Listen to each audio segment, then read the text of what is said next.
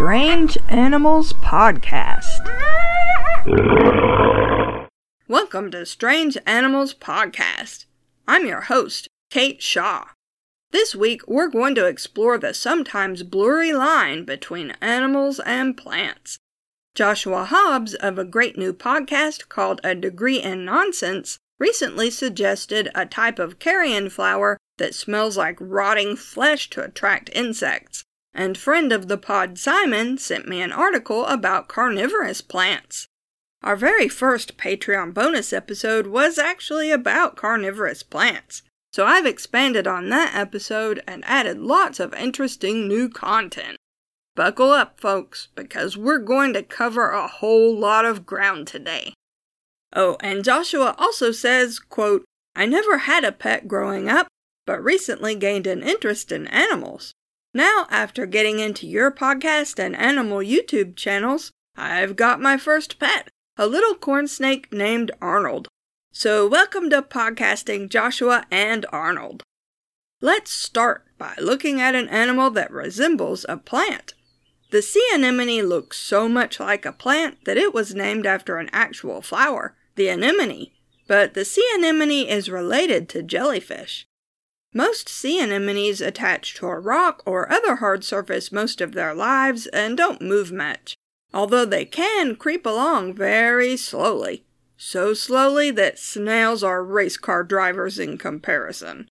Many species have a body shaped like a plant stem and colorful tentacles that resemble flower petals. But those tentacles aren't just to look pretty. The sea anemone uses them to catch prey. The tentacles are lined with stinging cells that contain venom, just like many jellyfish have. The venom contains neurotoxins that paralyzes a fish or other small animal so that the sea anemone can eat it. So, how does something that looks like a plant eat a fish? The sea anemone has an interesting body plan. What looks like the stem of a plant is called the column, and in some species it's thin and delicate while in other species it's thick like a tree trunk. It sticks to its rock or whatever with an adhesive foot called a basal disc, and on the other end of the column is what's called the oral disc. Oral means mouth. The actual mouth is in the middle of the oral disc, surrounded by tentacles. The mouth is usually shaped like a slit, which, if you think about it, is sort of how people's mouths are too. The digestive system is inside the column, but there is no other opening into the body. The mouth is it.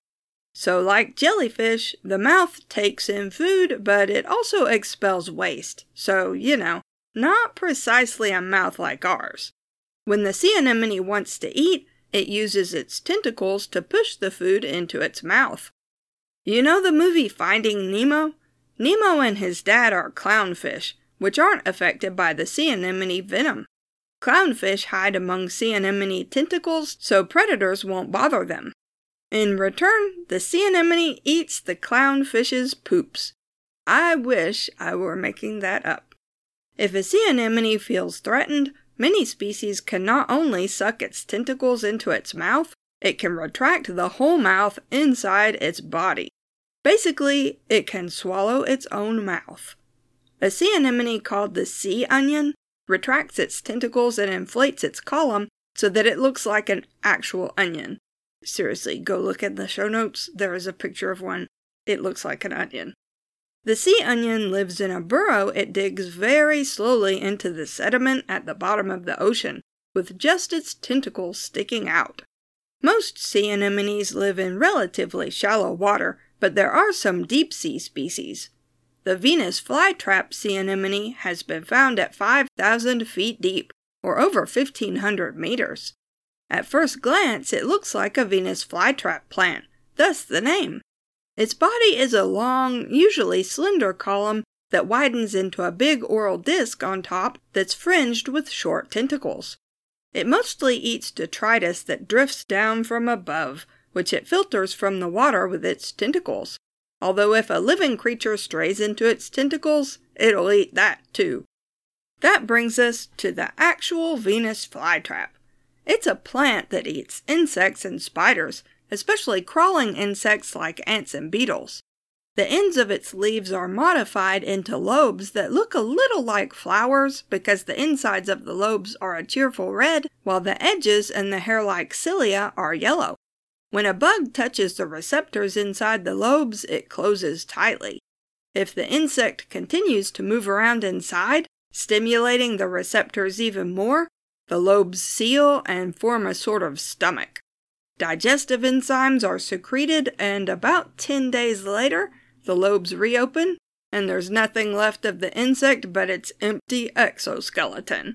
If bugs made movies, this would be the subject of every single bug horror film. The Venus flytrap is only found in one small part of the world, the boggy areas surrounding Wilmington, North Carolina, in the United States. They're so in demand that the plant is almost extinct in the wild due to idiots digging them up to sell. But Venus flytraps really aren't that difficult to grow. You just have to make sure the soil you use is deficient in nitrogen and phosphorus. So you can buy Venus flytraps that were grown ethically instead of dug up from the wild. As of 2014, digging up a Venus flytrap is a felony in North Carolina. You're going to jail. Don't do it. Before we go on to talk about some other carnivorous plants, Let's discuss an animal that acts like a plant. It's a sea slug called the eastern emerald elysia, and it lives along the east coast of North America in shallow water. Even though it's a sea slug, it will also live in freshwater. It grows to about an inch long, or 3 centimeters, and is green. It's green because it photosynthesizes like a plant. Sort of. The sea slug eats algae, but it doesn't fully digest the algae it eats. Its digestive system retains the algae's chloroplasts, which are the parts of a plant cell that convert sunlight into energy, which is what photosynthesis is. The sea slug keeps the chloroplasts in its digestive system and keeps them alive for months, living off the energy the chloroplasts produce. Researchers aren't sure how the sea slugs keep the chloroplasts alive. This is pretty amazing, but it's not the only sea slug that photosynthesizes in this way. The blue dragon sea slug that lives along coasts around the Indo Pacific Ocean doesn't just keep chloroplasts alive to produce chlorophyll energy, it gets even more complicated about it.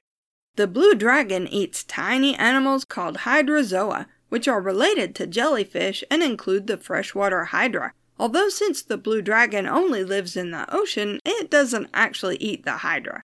The blue dragon eats hydrozoa that themselves contain a type of microscopic algae that live in a lot of animals, like giant clams, some jellyfish, even some sea anemones, and which exchange energy from photosynthesis for protection from predators by living in or on its host.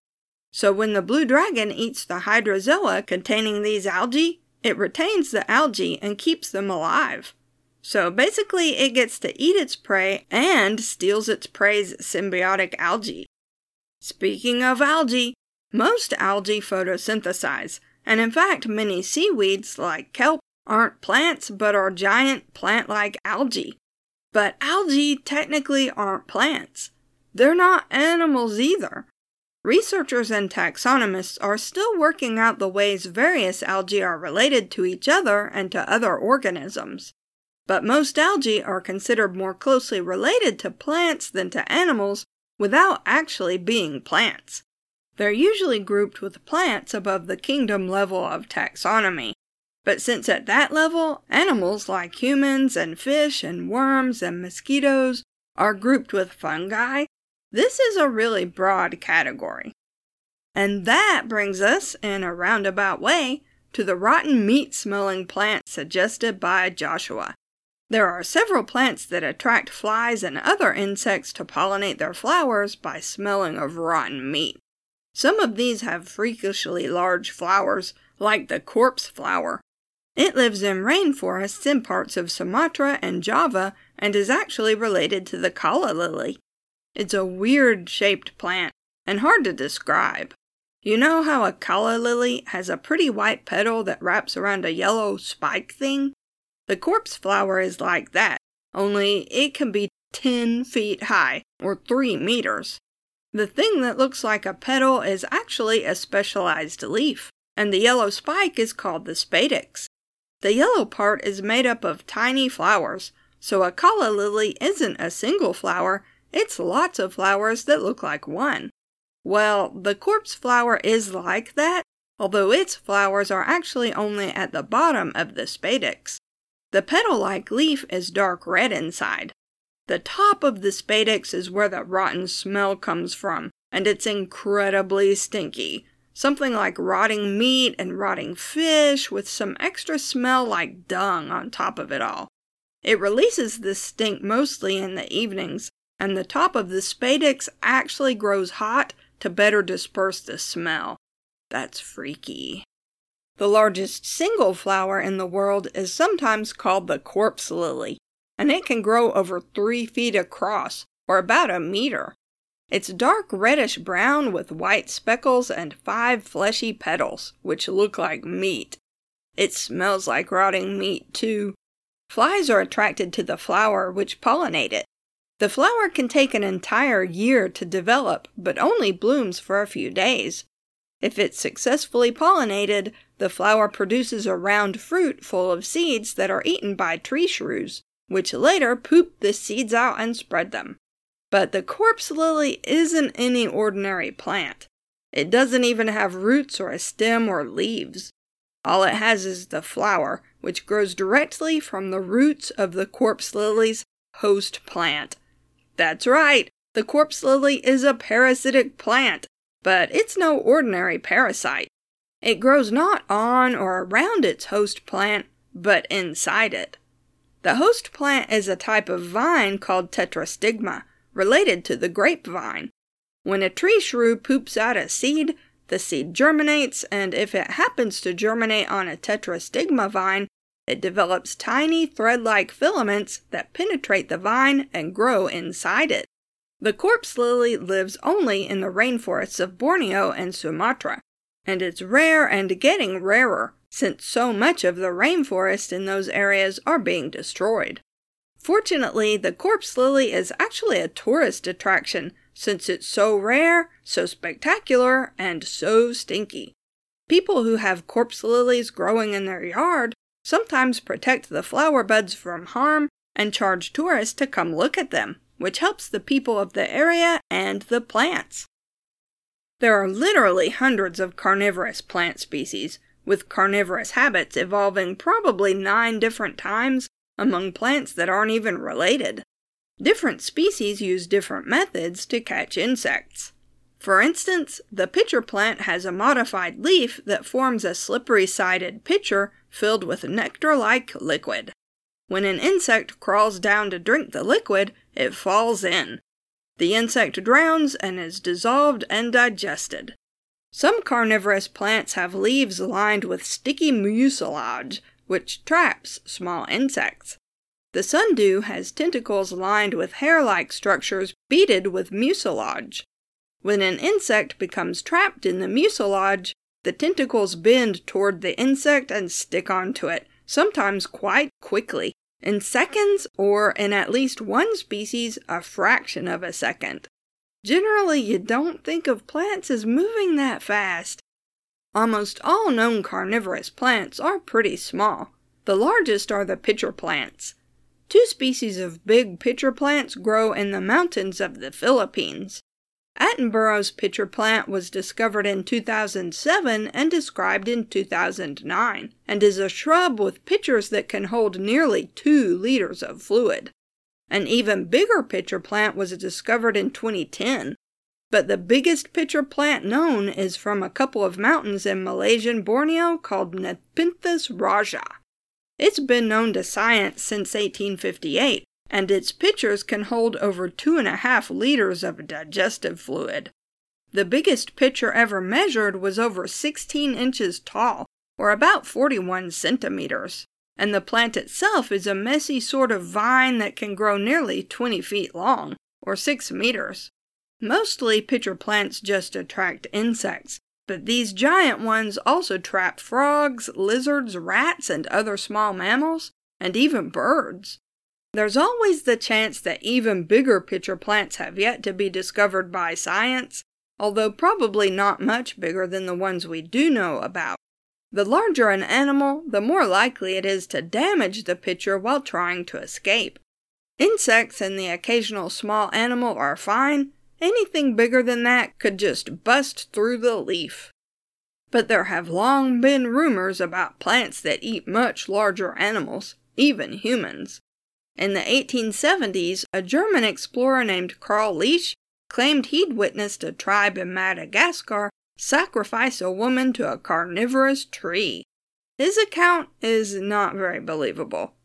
He describes the tree as about eight feet high with a thick trunk.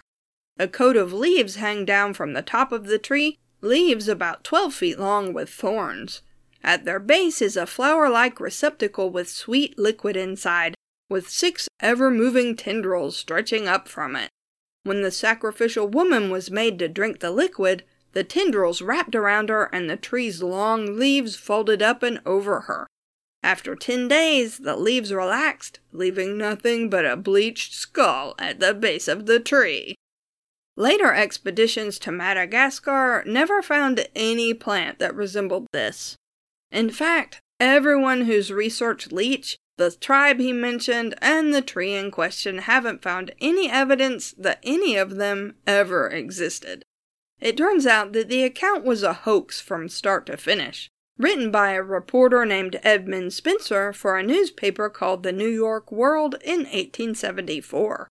A 1924 book called Madagascar, Land of the Man Eating Tree, describes a more realistic sounding carnivorous plant that was supposed to be from India. Its blossoms have a pungent smell that attracts mice and sometimes large insects, which crawl into a hole in the blossom that turns out to be a bristly trap. This sounds a little like the corkscrew plant that lives in wet areas of Africa and Central and South America. It has ordinary leaves above ground, but modified leaves that grow underground. The modified leaves are traps, with a stalk lined with hairs pointing in one direction. Tiny water animals, especially single celled protozoans, stray into the leaves but can't get out because of the hairs. They're digested and absorbed by the leaves. But there are no known corkscrew plants or anything like them that trap larger animals or animals that live above ground. An 1892 article describes a friend of a friend of a friend's encounter with a tangle of thin willow branch like vines covered with an incredibly sticky gum. This was supposed to have happened in Nicaragua in Central America.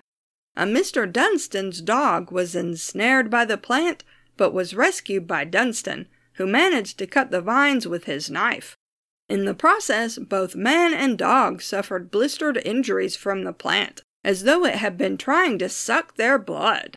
The article also says that natives of the area say the plant will reduce a lump of meat to a dried husk in only five minutes. From these sorts of factual seeming accounts, it's a short step to plants of folklore like the Japanese jubokko tree that grows on battlefields and drinks human blood. It captures people who pass too close to it, sticks its branches into them, and sucks out their blood. If someone cuts into the tree's bark, blood comes out instead of sap. Another carnivorous plant was supposedly encountered by a French explorer in 1933 in the jungles of southern Mexico. He doesn't describe the plant in his 1934 magazine article, just says it's enormous, but he does say that when a bird alighted on one of its leaves, the leaf closed and pierced the bird with long thorns. The expedition's guide called it a vampire plant. A similar story, supposedly of a plant found in South America and Central Africa, is of a short tree with barbed leaves that grow along the ground. And if an animal or bird steps on the leaves, they twine around it and stab it to death, then squeeze the blood out to absorb. Both those sound kind of ridiculous, but there may actually be a real plant that these stories are based on. It's called the Puya chilensis, and it lives in Chile and South America, on dry hillsides of the Andes Mountains near the ocean. It's an evergreen plant that only flowers after it's some 20 years old, with a flower spike that can grow over six and a half feet high, or up to two meters. The flowers are pollinated by birds, but its leaves are long, edged with hooked spines, and grow in clumps that can be up to six feet wide, or nearly two meters. Those hooks along the leaves give the plant its other name, the sheep killer. Sheep and other animals can become entangled in the leaves, which are so tough that locals use the leaf's fibers to make rope. If the animal can't escape, it dies and its body decomposes, adding nutrients to the soil around the plant. You can find Strange Animals Podcast online at strangeanimalspodcast.blubrry.net. That's blueberry without any E's. We're on Twitter at Strange Beasties and have a Facebook page at facebook.com slash strangeanimalspodcast. If you have questions, comments, or suggestions for future episodes, email us at strangeanimalspodcast at gmail.com. We also have a Patreon if you'd like to support us that way. Thanks for listening. Oh my gosh. It's that guy who just bought a little scooter. I'm gonna get out there and poke him in the face. Hi there, my name is Josh Hobbs. I wanted to pop in real quick and tell you about my new podcast that I think you would love. It's called A Degree in Nonsense. We all have experience wasting time. In excess, this is obviously not a good thing, but I say that a little bit is actually quite healthy. We all need balance in life, don't we? That's why every week you can expect to learn about random inconsequential things from me that I think you'll enjoy. It may not pay your bills, but hopefully it'll help alleviate some of the stress that keeps you from focusing on the things that will. We're not always about animals, but we do have a llama as a mascot, so that's cool. Check us out wherever you get your podcasts or go to dinpodcast.com. Again, we're a degree in nonsense.